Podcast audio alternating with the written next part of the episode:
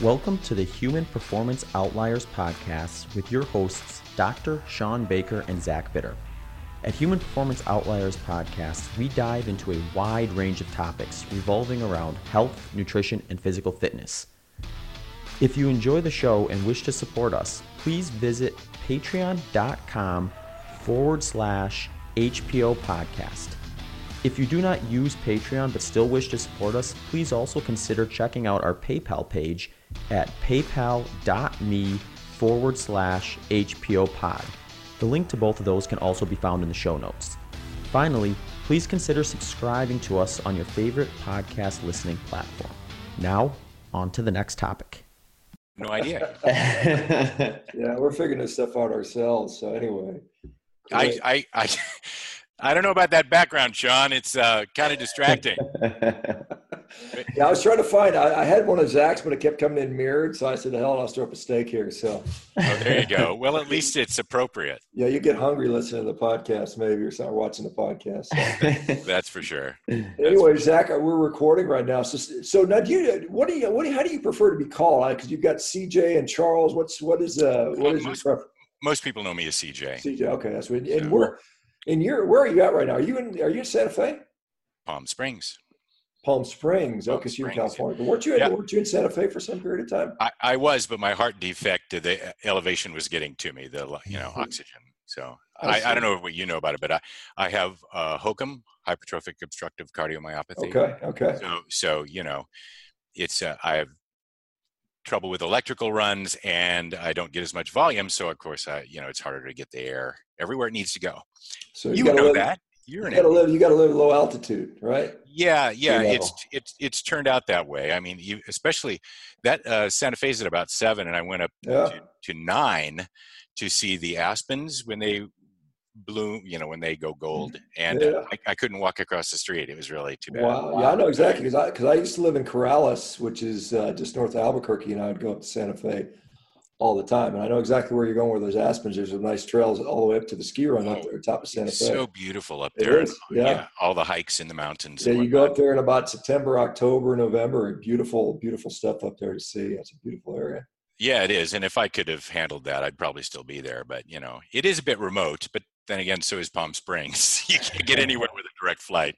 So, you know, that kind of thing. So, well, actually, once, I'm sorry it's it's you know, like I said, it's good having you on here. Um, you know, I saw your film, the, you know, the Perfect Human Diet. you know, I can't remember when it came out. I mean, many several years ago. I mean, it's you know at least a couple of years, three, four years ago, maybe. Yeah, when, officially, when digital release was the end of December 2012, but in January it hit number one for a week in the USA and Canada. Thanks a lot to, you know, Mark Sisson and Robb Wolf at the time uh, mentioning it. So, yes, five years. Okay, yeah, because that, that seems years. about right when I saw it. Because I saw, you know, I remember when I when I just saw it, I said, "Well, this is a really neat film." And I know you'd, uh, you know, you'd kind of cover a lot of stuff we're covering now that you kind of talked about then. You know, is is and it's still surprisingly the stuff that's true three million years ago in 2012 is still the same as it was in 2019. It hasn't changed, you know. Well, no, it hasn't. In fact, the Max Planck Institute, where I got a lot of the scientific uh, data, I emailed them last year and I said, "Well, has anything changed?" And they have dig sites, hundreds of dig sites all over the world, and they said, "Nope." Still the same. It's the same message. They're finding the same things, you know. So, uh, you know, they haven't found any, you know, grain you know caches there hidden away. Based so. societies living fifty thousand years ago. So well, anyway, yeah. I, because we're jumping in the middle of a conversation, so let's sure. um, let's back up a little bit and and tell our listeners who may not be aware of your work or aware of who you are. Um, a little bit about your background, and, and, then we can kind of talk about what you're doing uh, and, and go from there. Great. And occasionally a military jet will fly over. So if that happens and you can't hear me, just please let me know. Um, you know, my name is CJ Hunt. If you don't know me, I'm the producer and host and writer of a film called The Perfect Human Diet. I was looking for the answer to uh, obesity and chronic diet related disease, and I wanted to look somewhere new as a journalist, as a reporter, uh, to find out what the answers were to try to help us find a solutions for those problems because as you well know, we keep getting the same advice over and over again for the last 30 years and such, and the problems are only getting worse. So, nicely enough, that film was very well received. It uh, is now all over the world uh, digitally in 13 languages subtitled. And so if you haven't seen it, I invite you to go see it on iTunes or Google Play or uh, Amazon Prime, Hulu, you know, all the all the the normal players. But the thing is, is that I was inspired to do that. If that if that's what you want to know about my background, is that when I was 24, I went jogging and uh, promptly dropped dead running around Beverly Hills High School. And luckily, an anesthesiologist showed up to go jogging that same day, Memorial Day 1978. And he got to me and kept me going until the paramedics could get there. And they jump started me and transported me to UCLA Medical Center, where I spent 10 days in intensive care while they tried to figure out what was going on. Um, the bottom line for me was that I had a heart birth defect. And at the time, um, they didn't have any real way of handling it except giving you drugs. And uh, I had beta blockers, which made me very sad and, you know, cried all the time and my hair fell out and all those things. So I, I decided that was not the way to go. And I had to, like many people do now, search out my own way, my own path to health. And so that's when I started experimenting with diet and trying to find out anything I could uh, to get healthier. Now, mind you, at that time, we didn't have the internet, and you had to go to metaphysical bookstores to find, you know, like the Bodhi Tree in Los Angeles, to find anything that was, you know, alternative options for eating. And of course, they had covered veganism and, you know, vegetarianism and fasting and all that kind of stuff, which is kind of cycling back around now in these days too. So um, that inspired me to learn more about my own health. Later on, I got into the news and journalism. I noticed that in, you know, nothing was getting better and I had a great interest in health. So I said, well, maybe we could do something about it to help, help uh, people find out what the truth was, what all the options were so they could make good decisions for themselves. Is that kind of a cover it a little bit? yeah, no, yeah, no, absolutely it does. And, and so um, let me, you know, and you, so you said your primary profession was basically being in journalism. Is that, is that, am I understanding that correctly? Right. Yeah. I, you know, I wasn't a diet author and, you know, and there were, of course, no podcasts and there were no blogs, you know, or any of that kind of stuff. And I, my career, because of my interests, ended up going into journalism and into news. And in the broadcast arena, of course, in normal news, it's still pretty much the same today. There was a phrase called, if it bleeds, it leads. And it was mostly bad news. And in fact, um, uh, the executive editor of the uh, San Diego Union, who visited our school while I was there, said that that the news is not meant to be like positive uh, reinforcements of education. It's it's basically supposed to draw you in and reinforce the negatives because that's what gets the eyeballs. And but I didn't want to do just that. I wanted to do something good with my life, so I figured I would uh, pursue this from a journalistic perspective. And the thing is, is that at, particularly at that time, I didn't know what I was going to find.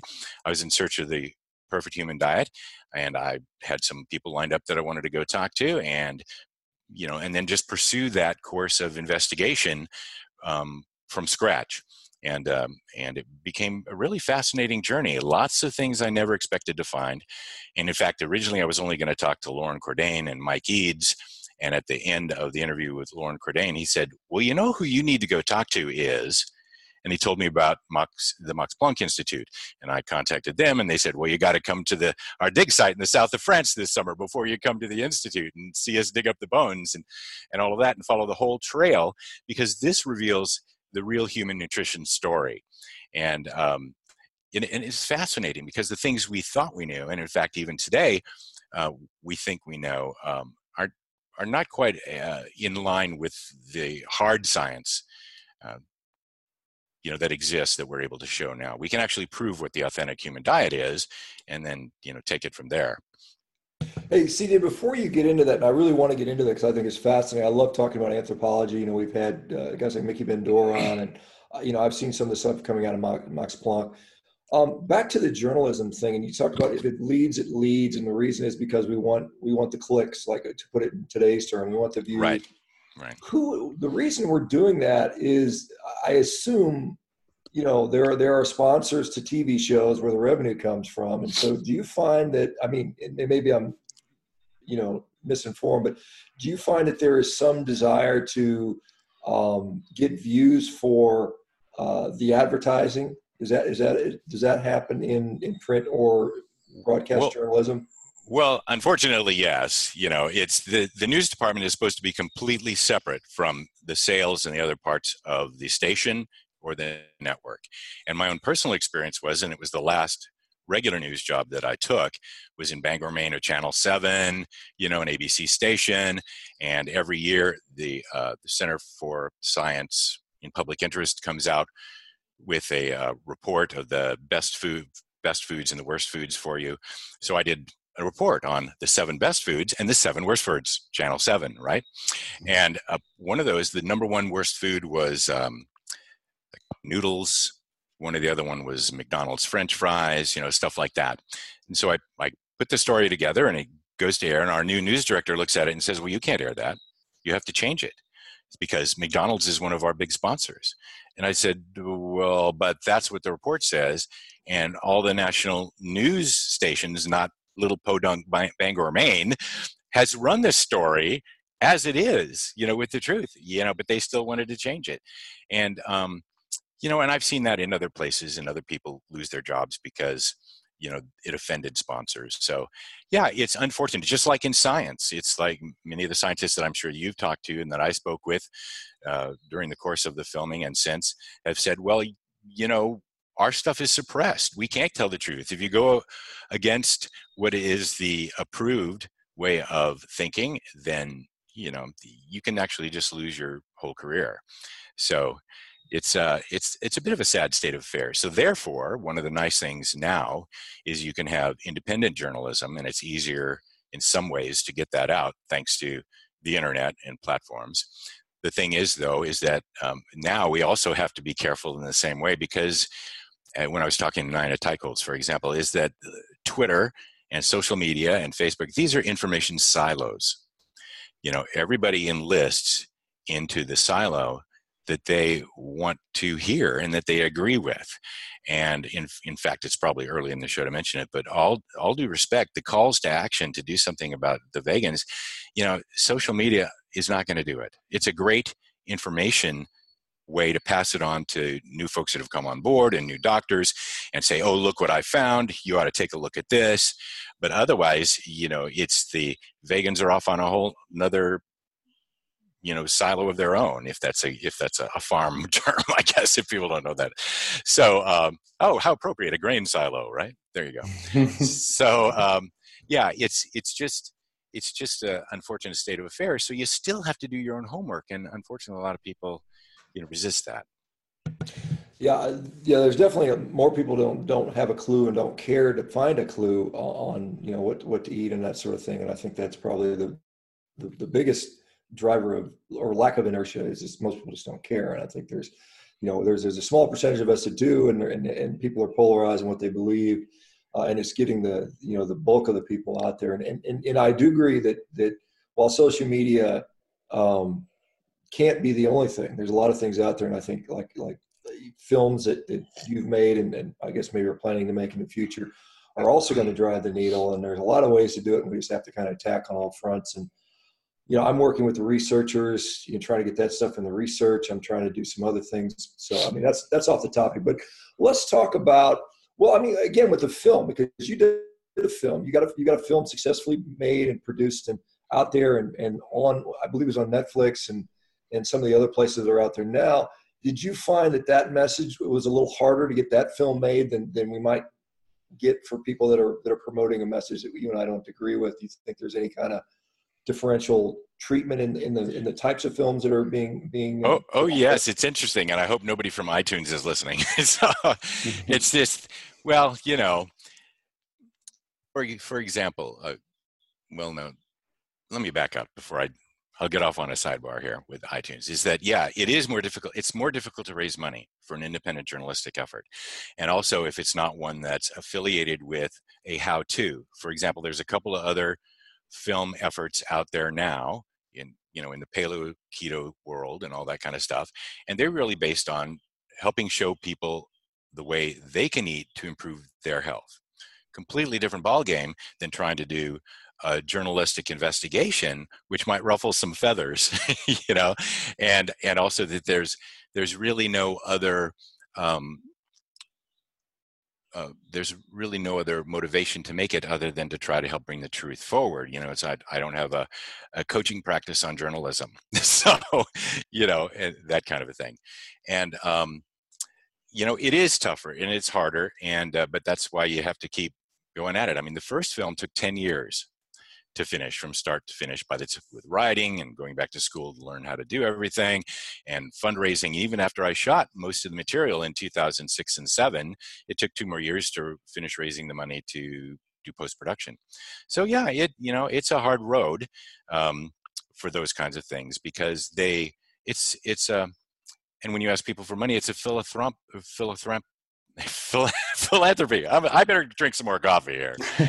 you know um, it's uh it's a philanthropic effort. It's philanthropical not, yeah. Right thank you. I you know that's just not my word of the day.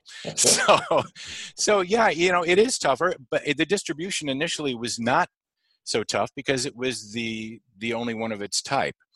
And uh, uh, and still from the scientific investigation investigation aspect it is the only film of its type that looks into these areas that happen to reveal things that we're interested in you know it, it established what the authentic human diet it can tell you what the real paleo diet was which was very controversial for a long time and maybe still is and um, and it can also tell you what happened to us when we started eating grains. You know it shows in the archaeological not only in the archaeological record but in these bioanalysis of the collagen of the bones of the humans and neanderthals and uh, what happened to us.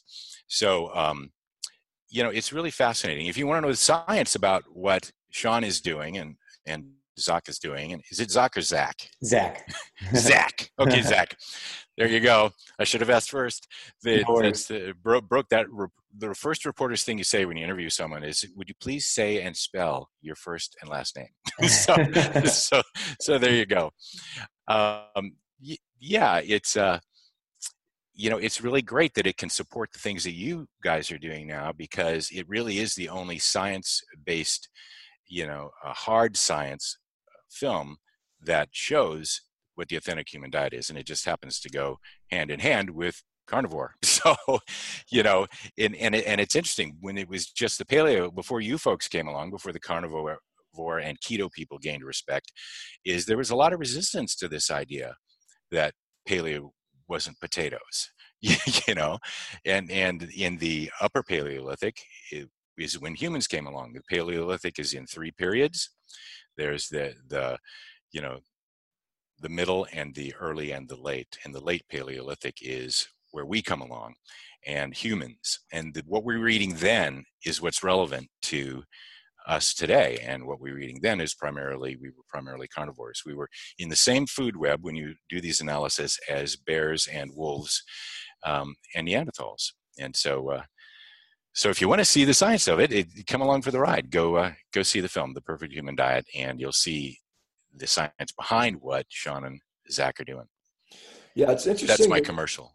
No, that, that's, that's fine, CJ. And I think I think people should watch the movie. I think it was a, it was a very interesting movie, and I and I it's interesting that you point out you say the only hard science you know because we have nutrition science which you know i've i've constantly said there's problems with it because of its limitations. You know nutritional epidemiology is almost worthless. You know it's not completely worthless but by and large it doesn't really instruct us very much. And then it's very difficult to do actual diet studies on humans that are actually meaningful you know as to right, say right. what should we eat? You know we can look at a few biomarkers short term but we really don't know what they, those things mean and, but there are people out there, you know, and I've had debates with them, uh, and they said, well, you know, you're you're complaining about nutritional epidemiology for being an impri- imprecise, sorry, an imprecise, imprecise. Yeah, my word describes. You're to the day. Your word of the day. Yeah, imprecise, imprecise. Tool, yeah, an imprecise tool uh, by which to judge science. But at the same time, they'll say, well, anthropology is just even worse. It's a total guess.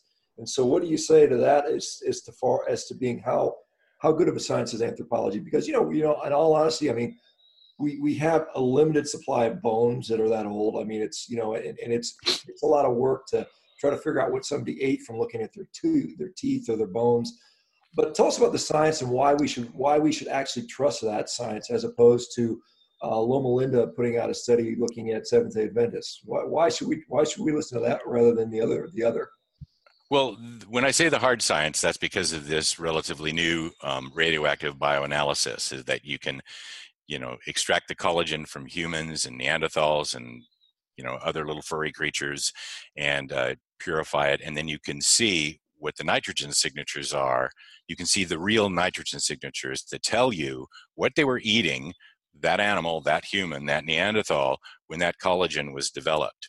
Now, anthropology in total is not all hard science. So this is this is one of the kind of global things that I'm not sure people understand. There are um, hard science divisions where they take these kinds of materials and they're able to break it down and analyze it and tell you exactly what they ate, exactly what that collagen came from. It's not a theory anymore. Whereas if you go, if if you just have what I think a lot of people understand is anthropology is, oh, you go dig up bones and you find a few of these bones and a few of that bones, and you try to make a hypothesis, like epidemiology, so of saying, well, maybe they did this and maybe they did that, and um, we don't find any grains here, but grains don't survive as well as bones.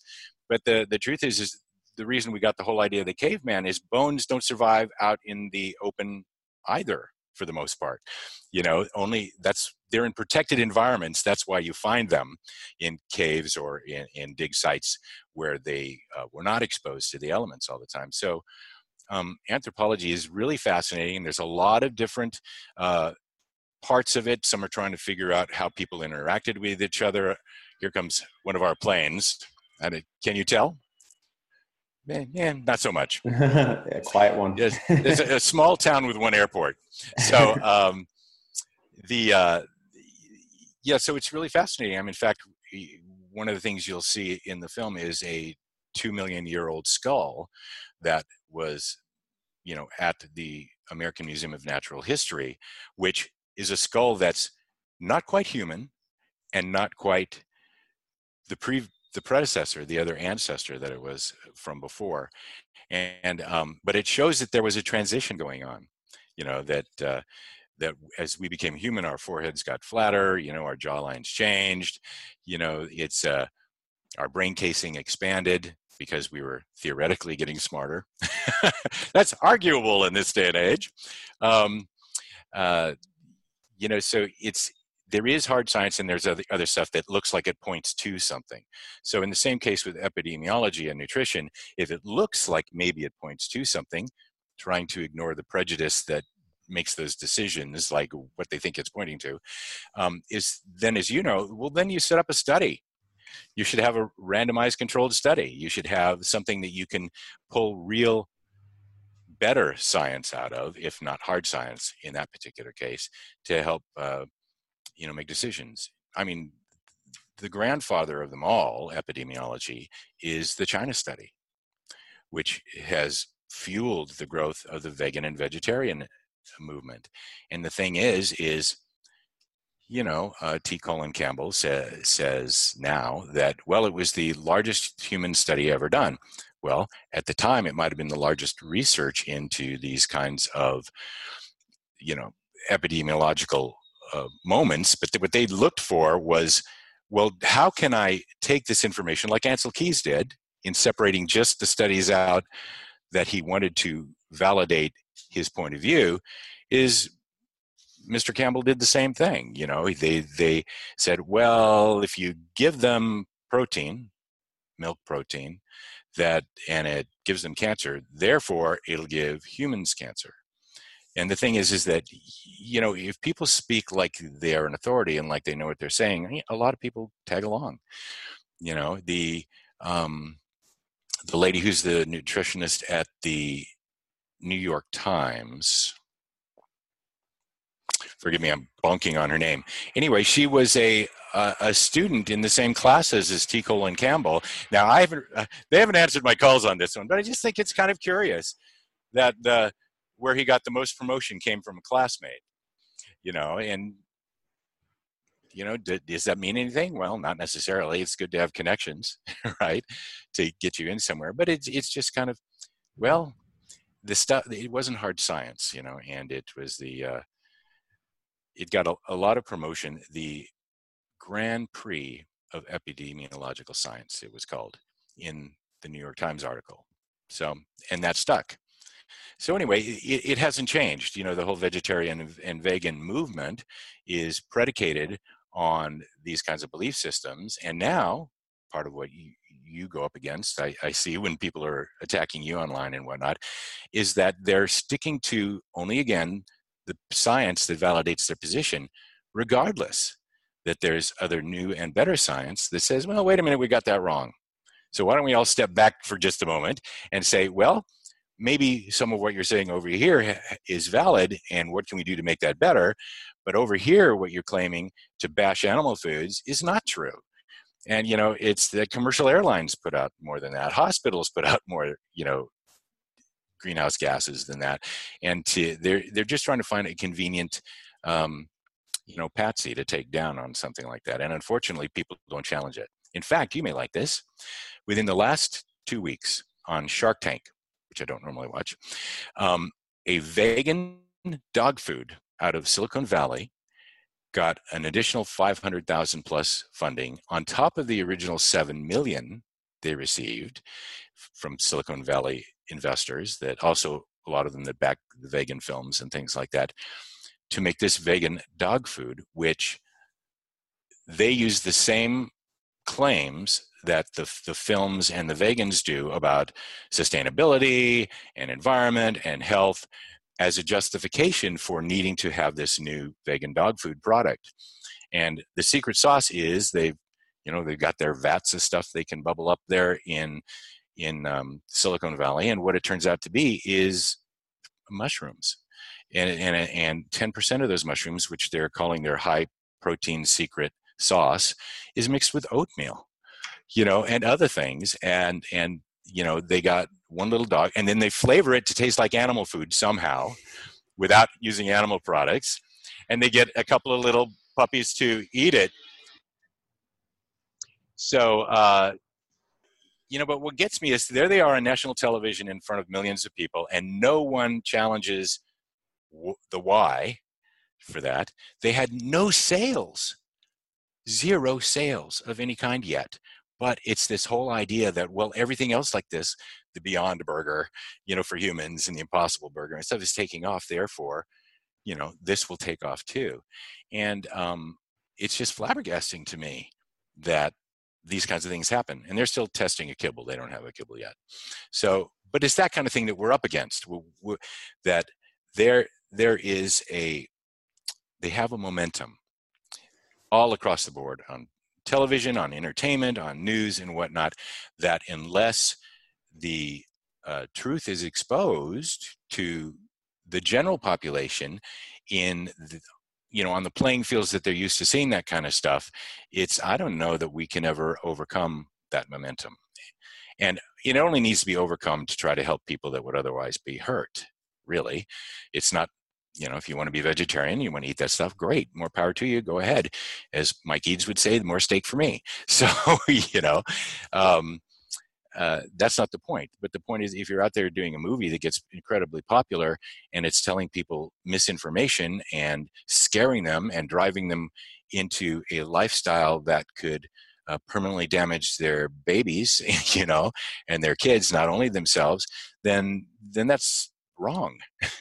you know and and especially if you do that knowingly. And if if we don't step up and if we don't you know call them on the carpet for that you know just to set the record straight you know then then enough people will be helped that uh, it will have been a worthwhile effort because they're always going to be vegetarian foods. You know that's that's it's not the point is to put them out of business unlike they're they would like to put you out of business. So you know it's a it's a whole different ball game and i think that's something we really need to take seriously I don't. I'm not sure if our side hurts enough yet. yeah, so. CJ, you've uh, you've highlighted a few things that have just interested me throughout my kind of journey through nutrition, and like one of the things that I kind of noticed early on was like there are definitely like folks and organizations out there that will willingly try to deceive you and it's mm-hmm. not even a very legitimate attempt at deception sometimes sometimes it's just an erroneous stat that's like you know based on something that some study, uh, some weak epidemiological study that, that they tortured the data enough to get it to say exactly what they wanted to say, or they cherry picked what they wanted to say, and, and they come up with this like uh, I think the most obvious one was like uh, I think it was Cowspiracy. So something about fifty-one percent of global greenhouse gases are was the original quote, and it's like that's yeah, just, I know. It's so absurd. Like it's just followed by what the health. right? Yeah, yeah. It's Same like guys. yeah, yeah, and it's it's just it's so absurd that uh, you know, like if you just dive into any of the stuff for you know an hour, you'll find out that that had they done that, they would have found out that that's a deceptive statch. And clearly they did do that. Like there's no way they didn't. They looked at it long enough to know that that data wasn't accurate, so, but they still decided to put it out there. So you start to recognize some of these groups that are that you just know are trying to deceive you, and you can eliminate some of that like noise i guess in terms of just identifying where to start or where to kind of take your own nutrition journey but like ultimately you know i'm at a point where it's like i I've tried enough things where I'm pretty confident I know what makes me feel the best. Um, so if you're going to tell me I need to do an overhaul, you better show me something very convincing. You know, something that that's really going to get me to to think that I need to go back and do something I've already tried and hope for a different outcome. If that kind of well. Well, yeah, that that's just it. you know, it's um, you know, and I don't know, you know, I I'm I'm a little bit older than even you, Shawn. So, and when I grew up, you know, it there was a whole different feeling about doing things, you know, that were harmful or knowingly wrong, you know, and still doing it. And in, in this case, like many things, it, I I think it's not only to promote the way of life, but for profit. You know, it's the the kids that made what the health are the same ones that made Cowspiracy. They raised over two hundred thousand dollars in a on one of the fundraising platforms from in overnight. They raised a 100000 in 24 hours. Who who nobody on our side has that kind of loyalty or response or emotional uh, um, connection with people to get do that kind of thing. And if it makes you feel any better the folks that brought you cowspiracy will soon bring you seaspiracy with all the same information uh, about how we're destroying the oceans thanks to animal agriculture. So yeah, it's you're right. It's um it's a sad state of affairs and once again a lot of people just believe the headline headlines rather and they're you know clickbait and it's they're inflammatory to to try to get a response out of you and a lot of young people i think are very um, well intentioned you know they're, they're at a they're at a time in their life where they want to change the world they want to you know they not only want to feel better but they want to they want to make change that uh, has an impact eh, so that their world will leave things a little better than you know their parents world did. And i think there's a lot of innocence involved in that. You know they grow up with all the little toys with the big eyes the little cows and the little things and like that and they're friends you know? Animals animals become their buddies and um, they you know they i don't know why they don't feel the same about dancing carrots and that, that kind of thing that we have to protect the dancing carrots. But it's uh, i think they they have humanized them in a way that is uh, not good in the long run to to understand that there are are things in life that aren't that way. I mean we animals are food. You know yes we have domesticated some of them and yes we've turned some of them into pets but that's not the way it nature intended you know i mean i think dogs are great. I have my second little rescue pup here nick and um, uh, of course they were wolves but they, they they worked out a relationship with humans that was beneficial to both. But the yeah I'm, i know i'm just kind of wandering all over the place here now. I'm, I'm getting off on this uh, this this track. But the the thing is is that if someone doesn't show them what you talked about that the other side at least make the other side available. You know it's not like you have to do what i say we found out your vegan pals are wrong you know and so therefore you shouldn't do that because i say so isn't no you say well you know it didn't cause 50% of global warming and now it's likely less than 2% of any kind of contribution and the real trouble is the plane you're flying and the car you're driving you know which a lot of folks don't want to hear that you know mm-hmm. um, uh, the but to, to put it out there in a way like the first film did it's it was a journalistic investigation it's like look look what we found. At least now it's there to elevate the conversation, and you know that there is more to the story than what you've been told, and you have more information that you can then decide what to do with your life. Mm-hmm. Yeah, Charles, just just you know, I mean, and there's obviously you covered a lot of ground there.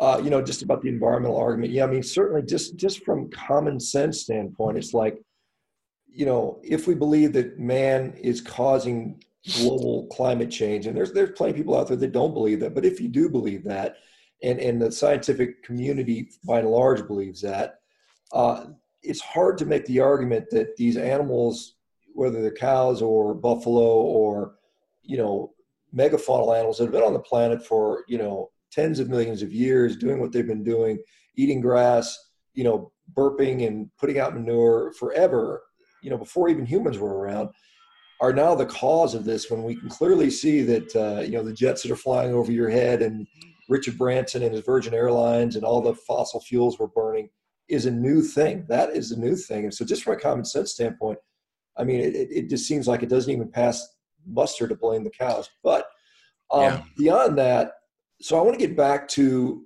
you know the hard science and because people that don't know this and, and we've covered this a couple times in the show but it, i think it just bears continuing to, to repeat it because who know we don't know who's listening to what shows uh, and may or may not have heard this stuff. We had Mike Eades talking about this. We had Miki Ben-Dor talking about this but let's talk about the max planck institute a little bit. Let's talk about the, a little more about the science of how we know what we're supposed to eat what they found what, what they actually found so so people can can make their own decisions based on at least a little bit more information. Well, sure. You know, and that was really fascinating and completely unexpected. And that, like I said, I was directed that way. It's not something I knew about, and I didn't go there to try to prove a point. And in fact, I didn't really realize the discovery that we had recorded there until I sat back and was able to look at the tapes in the studio because, you know, when you're engaged in conversation, you don't always remember what was said or what you said.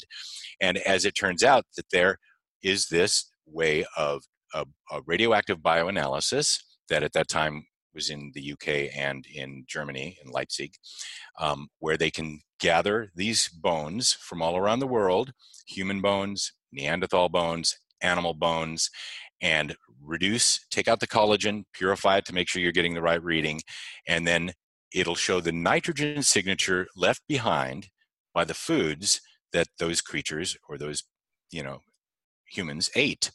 And it was it was really a revelation because it's the first time that we had hard science to say you know there's a lot of theories. Okay well yeah we ate animals but it must have been mostly plants.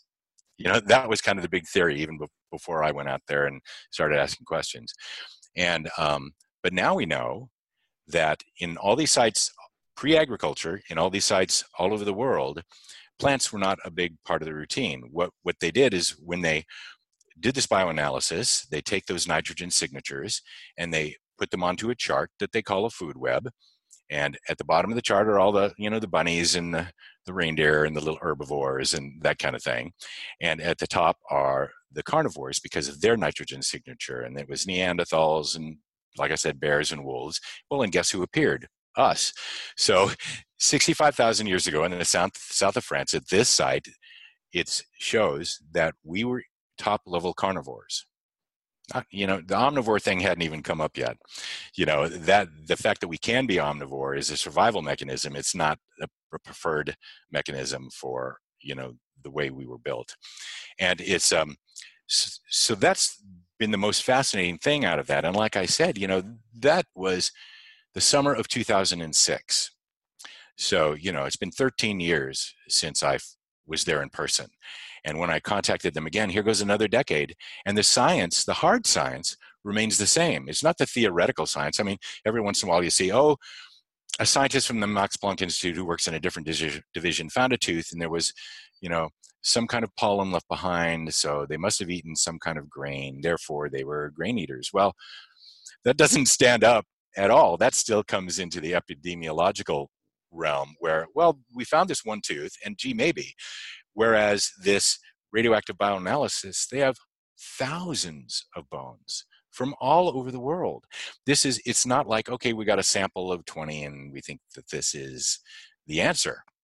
You know, so, so I think that's one of the things that isn't often um, highlighted. I mean, even when a lot of the, the doctors and folks, and they talk about this radioisotopic analysis and whatnot, it's kind of a little oh yeah and there was this and it said we did this and then they go on to other stuff but that really is i don't know if it's the right term but kind of the holy grail it's it's like this is the stuff that really validates the th- other things you're talking about is because now we know with the same kind of analysis, if you take human bones after the agricultural revolution begins, after they started eating primarily grains, you know, you get the we dropped four to six inches in height. They got weak and brittle bones. They were not robust.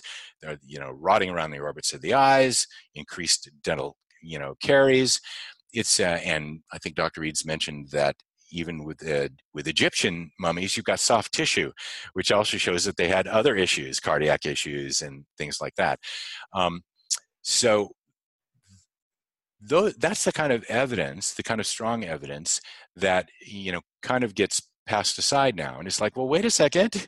Hmm. This is why when we go do keto and we do all the the new testing on keto and stuff, well, gee, how about that? It, it does good things. Well, it does good things because this is what humans were designed to eat. This is what humans were eating when we were at our peak, when we were the healthiest, when we were the most robust, you know, and that, at least in theory, is when we became the smartest and the dominant species on the planet was because of the advantages that came from this type of evolution, this type of biological evolution. You know, now we can fuss with it because we have different kind of tools and interfere with biological evolution. But um, I think um, that where we came from uh, maybe needs a little more respect. This episode of Human Performance Outliers is brought to you by fellow carnivore and Legal Shield associate Doug Lee. Through Legal Shield's smartphone app, Doug is helping to level the playing field by bringing affordable legal services to everyone right on their phones. For just $24.95 a month, families have instant access to a local team of lawyers working on your behalf, providing legal advice, traffic violation assistance, will preparation, IRS audit assistance, family and domestic services, and contract and document review, just to name a few. Doug also offers ID Shield, the most comprehensive identity protection and recovery service in all of North America. Members get access to a licensed private investigator to help resolve any identity theft issues that arise. Last year alone, there were more than 780 reported data breaches compromising the identities of nearly 170 million people. Responding quickly to ID theft is the best way to prevent serious complications and protect your good name. Doug offers business plans and gun owners plans as well. So head over to douglee.info, that's D O U G L E E dot I N F O, to get the app and learn more about how Legal Shield has been protecting families for over 40 years. CJ, yes, you, you said, oh, go ahead. Go ahead, Zach. Yeah, I was just gonna just gonna mention some stuff and then ask a, a quick question. I we had a guest on yesterday, Sylvia Tabor, and she uh, she like went through the whole gamut of different nutritional approaches and eventually found herself following a, a meat-based carnivore type diet. And one one thing she's done really well that maybe separates her from a lot of folks is she's tracked a lot of things in terms of like really precise metrics, blood work, different types of stuff done to kind of see what's actually going on. And one of the things she mentioned yesterday that stuck out the most to me was when she first started, before she started, I should say, she went and got a DEXA scan and got her bone density measured, and then went back, I think it was four weeks later after following a carnivore diet, and there was an increase in bone density.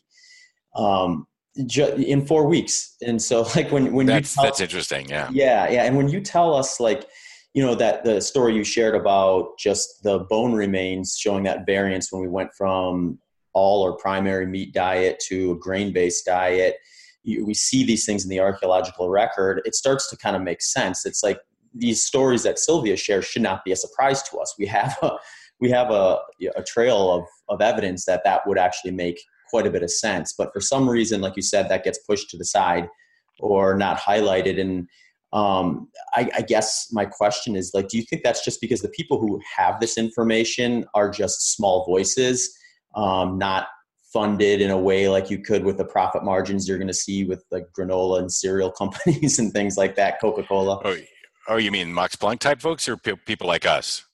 Yeah, well, yeah, people like well, even you, for an example, like you, you clearly have this information and uh, are willing to share it, and it seems like until maybe very recently, it's somewhat fell on deaf ears.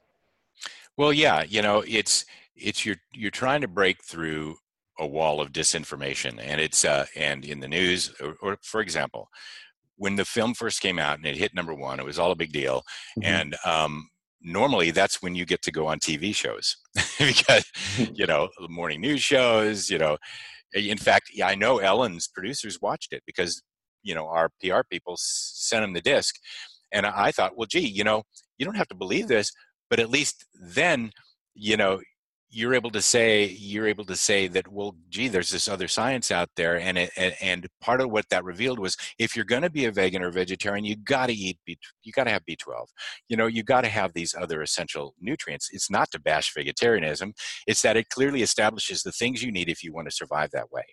But you know we you know in 5 years I haven't been able to get any traction on uh, regular television or in fact and, and nina tried to get some um, uh, recent science on Fox News, and they had actually booked this fellow. I apologize, I don't know who he is offhand. Um, but then at the last minute, they changed their mind and they wouldn't put him on because it would have um, shown that the Fox doctor had been wrong for as long as he'd been on Fox about these nutritional things, and they don't want to be shown wrong. You know I'm, that's one of the the hurdles that we have now is uh, you know i think there's a lot of people that go ah we've been saying the wrong thing for 20 30 years but they don't have that character that kind of character or maybe is there money involved and whatnot where they would say gee we learned something new. You know and thank god because now let's do this but as you say you know if you're sponsored by you know general mills general mills has a lot of other interests besides epic. You know that's just kind of a late thing to kind of broaden you know try to take care of everybody in whatever you know way of eating that they want. But um yeah it's a tough nut you know? It's uh it, it's the, the places where you think it would be a no-brainer they they just haven't happened. And when um, Forks Over Knives came out, and Dr. Oz, whose wife is a vegetarian and he believed in it, they had those filmmakers on twice you know promoting their way of thinking and it's filled with the bad science you know that was that was the kind of the film you know granddaddy that did all that so um but yeah it, it's really hard and that's why the things that you and i do um you just gotta keep at it if you hope to make a positive difference yeah i'm i'm i understand the uh the uh sort of difficulties and the obstacles you have to come and there's a lot of moneyed interests that that, that are out there. Um, I am a little bit hopeful. You know, I was asked to speak to a you know a Facebook group in the Philippines yesterday. They have 430,000 members, and they're all wanting to hear this message of carnivore. So we're you know I think there is some hope with alternative media that that that you can you can reach a lot of people even as much as you might have with with you know you know traditional TV over time, and I think it's going to continue to grow. But I want to go back to a point you made about uh, the you know the Max Planck stuff with the bones uh, because the literature I've read on that typically has always come out of Europe. I've seen the European data and and then the counter to that will be well yeah there it was cold up there and they had to eat animals but you're saying they got bones from all over the world. Can you expand upon that? Are they finding stuff in africa and asia and, and, and other places that would support warm weather humans still being primarily carnivorous? Well, they their dig sites, like I said, are all over the world, and they're in the Middle East, and you know they're in the Far East and whatnot. I, you have to go back to their site to see all the ones that they've published, and um, you know I I'm only informed by what the professors there told me, and but they keep saying the same thing: is that what we find pre-agriculture is that humans were meat eaters. Humans require animal meat and animal fats in order to have optimal health. I think that's one of the things that's really great about what you're doing and the same thing that the Max Planck shows and, and what we came away, away, with on the film is that that these are not um, these meat and animal fats are required for optimal human function because that's you know that's what we grew on and that's what you know that's what our bodies expect and you know so so i think yes that you know all you can do is say that those kind of sites validate that and um, it's only after agriculture that we start running into problems that you know that when you dig up bones and find out that you know, this is a problem. Well, mind you, and it, and it just occurred to me, the animals, by the way, that were available in the early Paleolithic, you know, in Africa, in England, in Europe, were lar- there were lots of large herbivores that no longer exist there. It's like who would think if you're going to London that you'd be hunting rhinoceros? You know, you know, you go to the oldest dig site that they can find in Schöningen, you know, Germany, that's over 10,000 animal bones, mostly horses. That's where the oldest, you know, hunting spears are found that, that still exist. You know, it's, it, as you, Zach said, it should be a no brainer, but it's, uh, you know, it's not. I, a lot of people like to say, oh, well, that was then, this is now.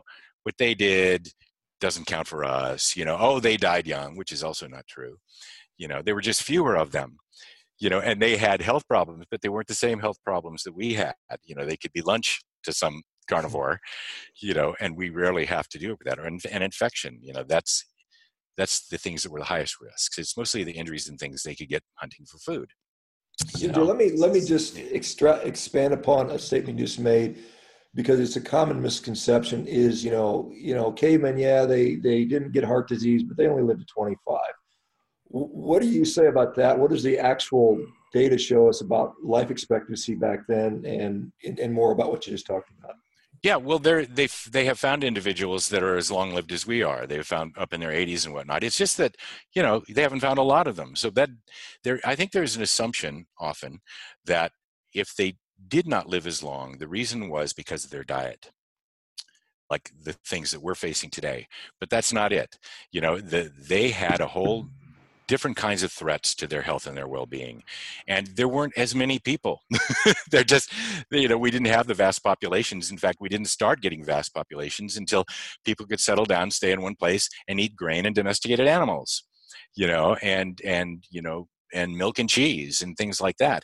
Um, uh, that was the only time we had such a rapid and large expansion of the population. So it was great for population but not good for our health. And um, you know so i think that's uh that's the, really what it comes down to there. Yeah and i think it even just kind of highlights what we already know too like uh you know just modern society you know we you look at a ruminant even like a cow you know it's going to live on average life expectancy longer when we're taking care of it having it access to a veterinarian you know feeding it on a regular basis that sort of thing versus it trying to survive in the wild um, where i think uh, the stat is like was it half of infant ruminants in the wild get killed before their first birthday? And it's like you know it, nature's cruel. It's, well it's yeah. not, well i love what dr nature and our life expectancy drops i'm sure.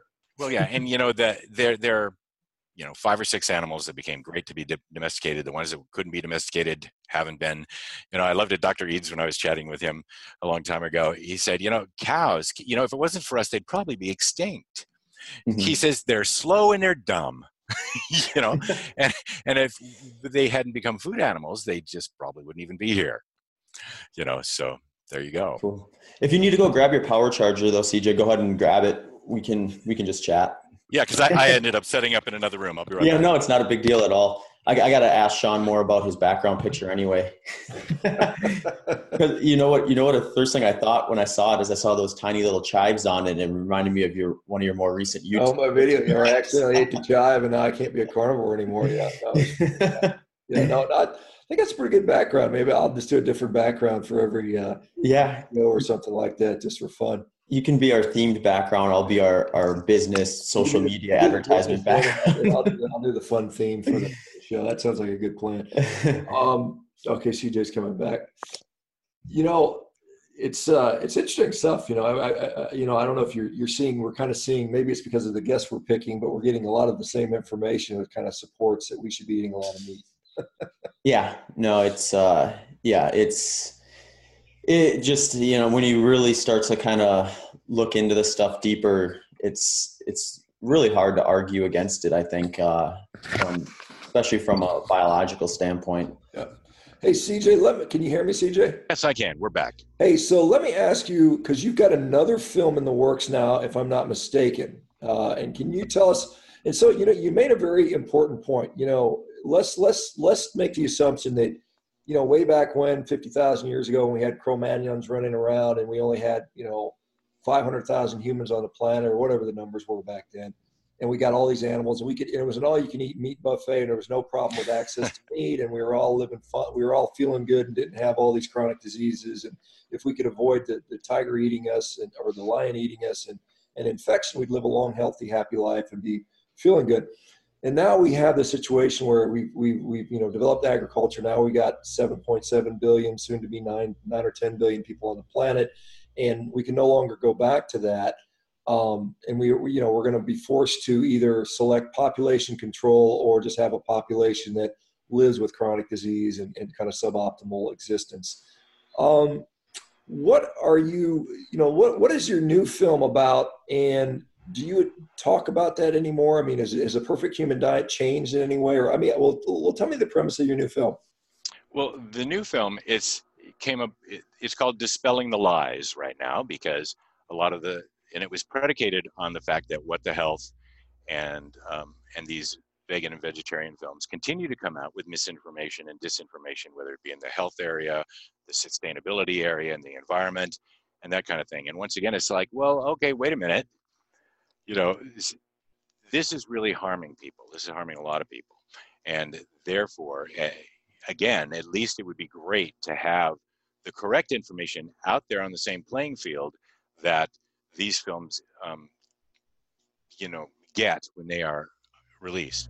And it's not stopping, it's relentless. Um, um, James Cameron, Avatar, you know, and Titanic, he's got a new film making the rounds at the film festivals that he executive produced called The Game Changers, and it's all about sports and that you don't need, you know, the biggest, the world's biggest myth that you need animal proteins for strength and health and la la la, that kind of thing. So, um, you know, it has a lot of believers and a lot of momentum. So, I think one of the things that people need to understand and why I, I've been asking for support for the new film, you know, dispellingthelies.com if you want to look into it and uh, and contribute to that effort, that would be wonderful.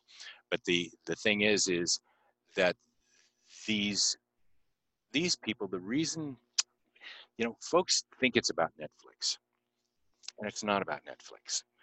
And you know, even only feature films can end up on iTunes and Netflix and cable systems and things like that. As well intentioned as everybody, you know, there's all sorts of different documentary projects and stuff going on. Um, but if they're not a feature film, they can't get on those platforms. Is one of the one thing to be aware of, and the other one is that these films, when they were released, got extra special attention because they were released in theaters. Now, why does it matter at movie theaters? Not as many people go to movie theaters, some say, as online. Well, because unless you show in a movie theater for a week during a regular schedule, the LA Times cannot review you you know so you know and if you don't do that you are unlikely and the things that we're interested in to have an opportunity to get on television you know for shows or anything like that so the thing is is that there's a whole different level of entree and also of exposure to the population that you know isn't on youtube you know or, or isn't on netflix and there's still a whole lot of people there um, that's only happens if you're out in the world in a movie theater. And then, of course, backed up with all that stuff. You know, you go onto cable television, and then you go onto iTunes and Netflix and Hulu and all that kind of stuff. Um, you know, so yes, it's called Dispelling the Lies. You know, as I said, we're still raising funds. We've done very well. Clo- Clovis is our major sponsor at the mo- moment, and they give us fifty thousand dollars, which is brilliant. You know, but it takes about three to five hundred thousand dollars to really do a brilliant film and get it out and all over the world. And it sounds like a lot of money to some folks, but it's less than a national television commercial, you know. So, uh, and you know, and it's really these kinds of things in filmmaking for filmmakers. It's it's you're, you know, I'm in the arts, you know. I I don't have, you know, you have to reach out and ask for help in sponsorships and and uh, you know we keep pursuing that you know but it's it's also a little more controversial so there are folks you know in the keto world and the paleo world and, and whatnot that you think would be a no-brainer to support this kind of an effort but it's it's a little hot to handle you know because they they're a lot of folks just don't want to ruffle any feathers, which is, you know, they're right. Um, they don't have to have a mission to try to um, bring out the truth and set the record straight. And that's so that's really what the new project is. And it's it's for all those kinds of motivations, like I said, that the the other side has momentum and it's relentless, and there's no one standing up to say, well, wait a second, that's not quite right. You know, and that, you know, and I'm getting stories from, you know, folks that, you know, I don't have permission to use their names right now, but they, because they were vegetarian, you know, their children are not normal and never will be, you know, and then they had more children when they weren't vegetarian and those kids are great, you know, so it's kind of like you said, Zach, it's, it should be a no brainer, you know, it, it's, it's, uh, you know, and it's a, it's a sad state of affairs. So, I mean, I guess our motivation, you know, I think we ought to be more self-motivated because there's going to be a lot of problems coming down the track with taxes and availability and things like that. There's a true effort in government and, and elsewhere to um, make it harder to access animal foods, you know, and healthy animal foods, and more expensive to do that. Um, you know, it's just not reflected very much in the marketplace yet to folks like us that are really concerned about it, but it's coming you know and it's happened in in other countries. And so if that's not enough motivation i'm just hoping that people are heartfelt enough about you know the the innocence the innocent folks that are going to get taken down by that. And if there's something we can do about it then you know let's do something about it. Cj uh, one other thing I, that you said that I found kind of interesting is like uh, I think there is beginning to be a little bit of a groundswell in this idea of uh, paying attention to kind of who or what is funding certain things, and, and people are kind of starting to look into that. I think we're starting to see it in politics. I know, like I was listening to a, a political podcast the other day, and they were basically kind of more or less bragging about who could have the smallest average donor and it was like it was like that found found that interesting because i'm thinking like that's a that's a marketing like advantage to them to say hey my average donor is only $10 versus i'm getting these these massive donations uh, from like bigger companies and things like that that are clearly going to be looking for something in return down the road. Do you see that same kind of mentality starting to kind of occur in like the film and documentary side of things too where that's a nice little thing to have in your back pocket or? You know i um i think that's designed around the platforms that think that push social proof is that if you have you know a hundred thousand people that gave a dollar that that counts more than one company putting in 50 or 100 and you know it's great if you can get that but it doesn't make it any better. So you know honestly from a filmmaker's standpoint it's that when i finished the first film and i was looking for post-production money you know i went out and i asked everybody and i said but you have if you want to contribute to this that you cannot have any say in the content. I mean, that, that was a requirement. Yet, when the film comes out, of course, the people that don't like you are going to claim that people had an mm-hmm. effect or that you're just a tool for somebody or or that oh yeah that beef organization gave you $5000 for post-production so therefore you know it's all been propaganda and um, so at least for me now as a, as a filmmaker because you know i don't have a email list of 200,000 people to say, "Hey, folks, we each put in 50 cents, and you know we got this thing handled." Um, it's uh, you know, the truth is, is I think you have to go for everybody. You have to ask for everybody, and in my case, that it's it's all hands off. The people that want to come in, it's because they believe in the effort and in, in what's being done. You know, there were there were people that in on the first one because they were in the animal protein industry made anonymous contributions because they said, look, CJ, we don't want people to claim and point fingers and say that, you know, you did this message because we gave you some money. And um, now, it's, just as the counterpoint, is no one seems to have any trouble with any of the vegan vegetarian films being backed by anyone. You know, Bill Gates, you know, mm-hmm. any any of the Silicon Valley millionaires who have a, a, particular point of view they want to say, but no, nobody goes, "Well, wait a minute, what the hell? why, you know, why did Leo Dietrich? That one's even lower. They're coming after us. so, um, so yeah, you know, it's, uh, yeah, I don't, as a filmmaker, I don't think that that, I think it's a marketing tool maybe that, that you can rally people to say, you know, gee, if, you know, if we can do it as a community and do it with smaller donations and that uh, makes it appear as though there's less influence from anywhere, but great, you know, um, for me, I, you know, I, I'm completely honest. I would take it either way because it's not going to influence the content. You know, that's not the way I make movies. So, you know, it's not like I said, "Hey, hey, Shawn, I'll interview for my movie if, you know, you you do this." You know, um, that's not the way that kind of a thing works. So, um, yeah, it's interest it's an interesting point and you know it, and there's a lot of people asking for money now. It's it's more challenging all the time because of that. I think also because of social media is the way a lot of people are approached to raise money is that you know people like and wave and all that kind of stuff more than they actually go contribute.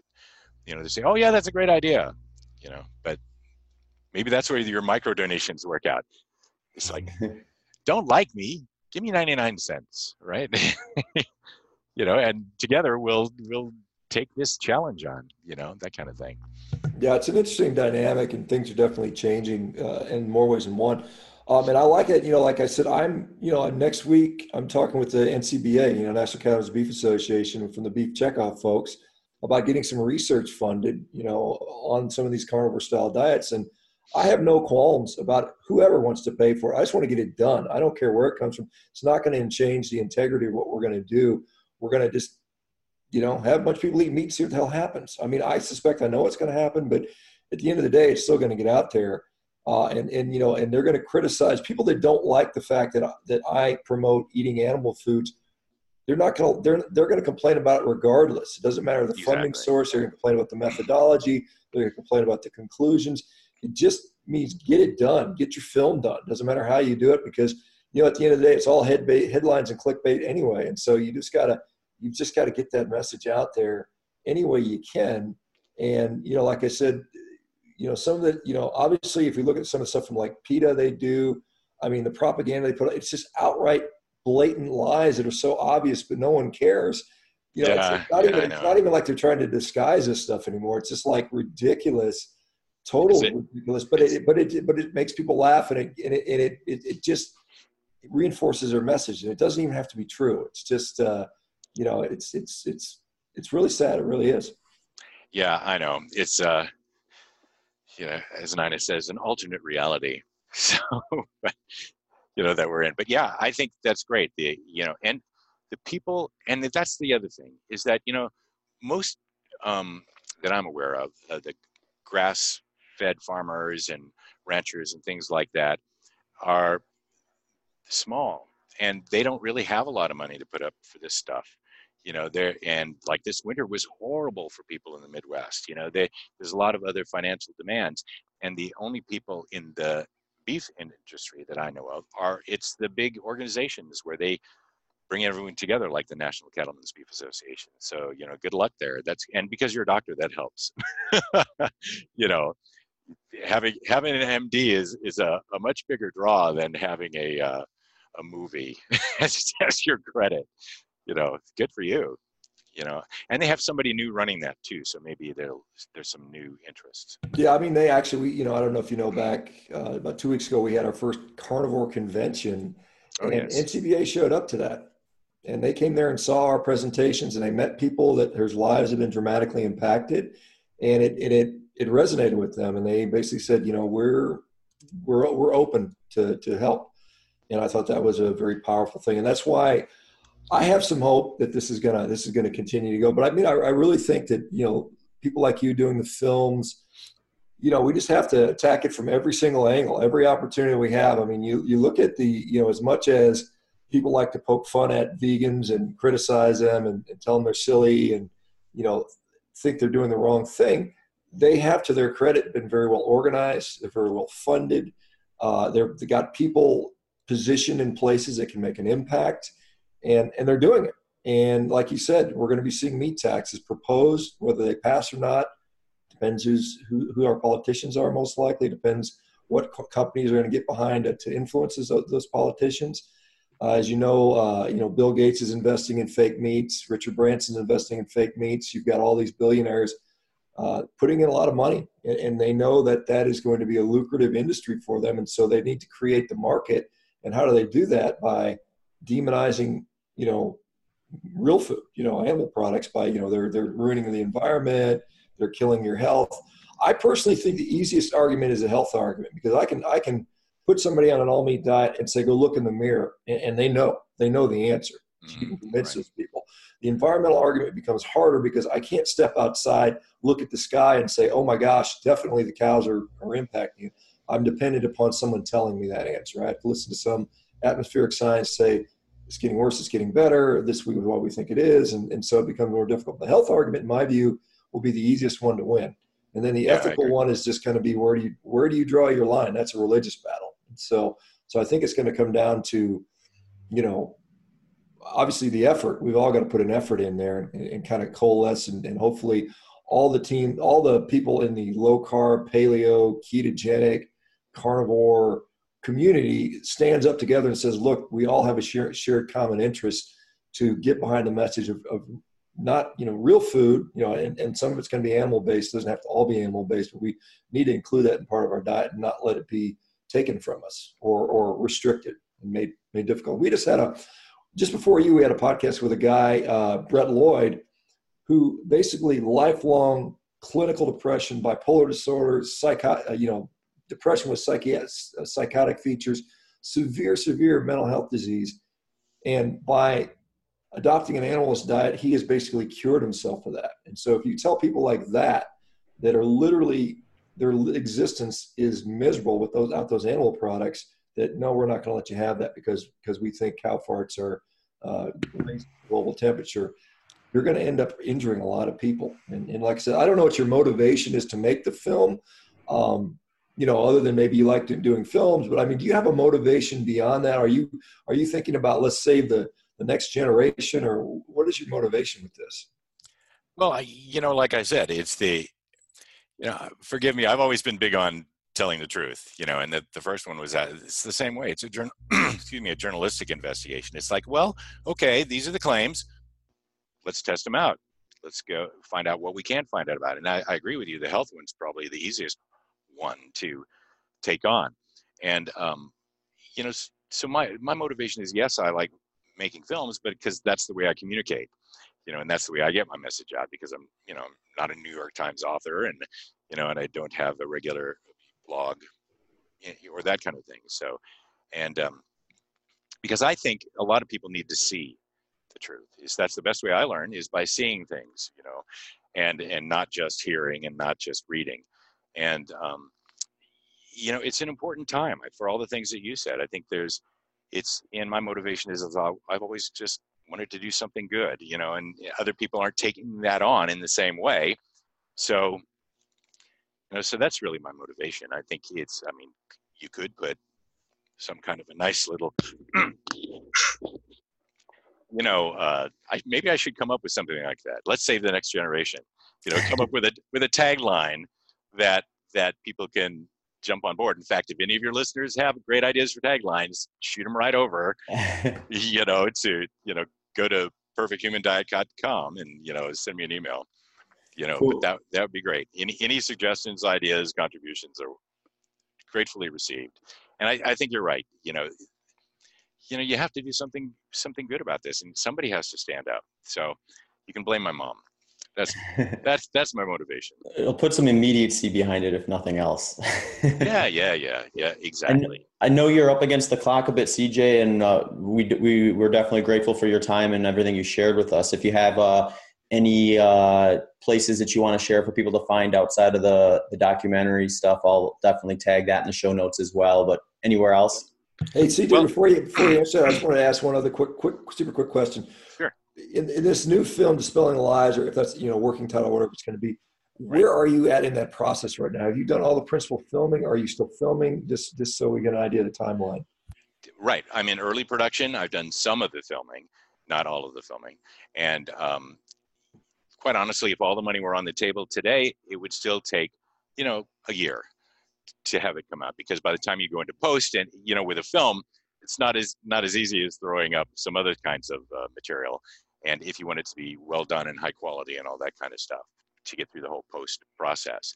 So you know that's that's really where we are at the moment. It's it's early in the production thing and and still in the uh, completion funding process so and people are interested in that directly that's they can go to dispellingthelies.com they can also get through through my regular website is theperfecthumandiet.com and they can find out more about the documentary and this um, new film uh, dispelling the lies is the working title.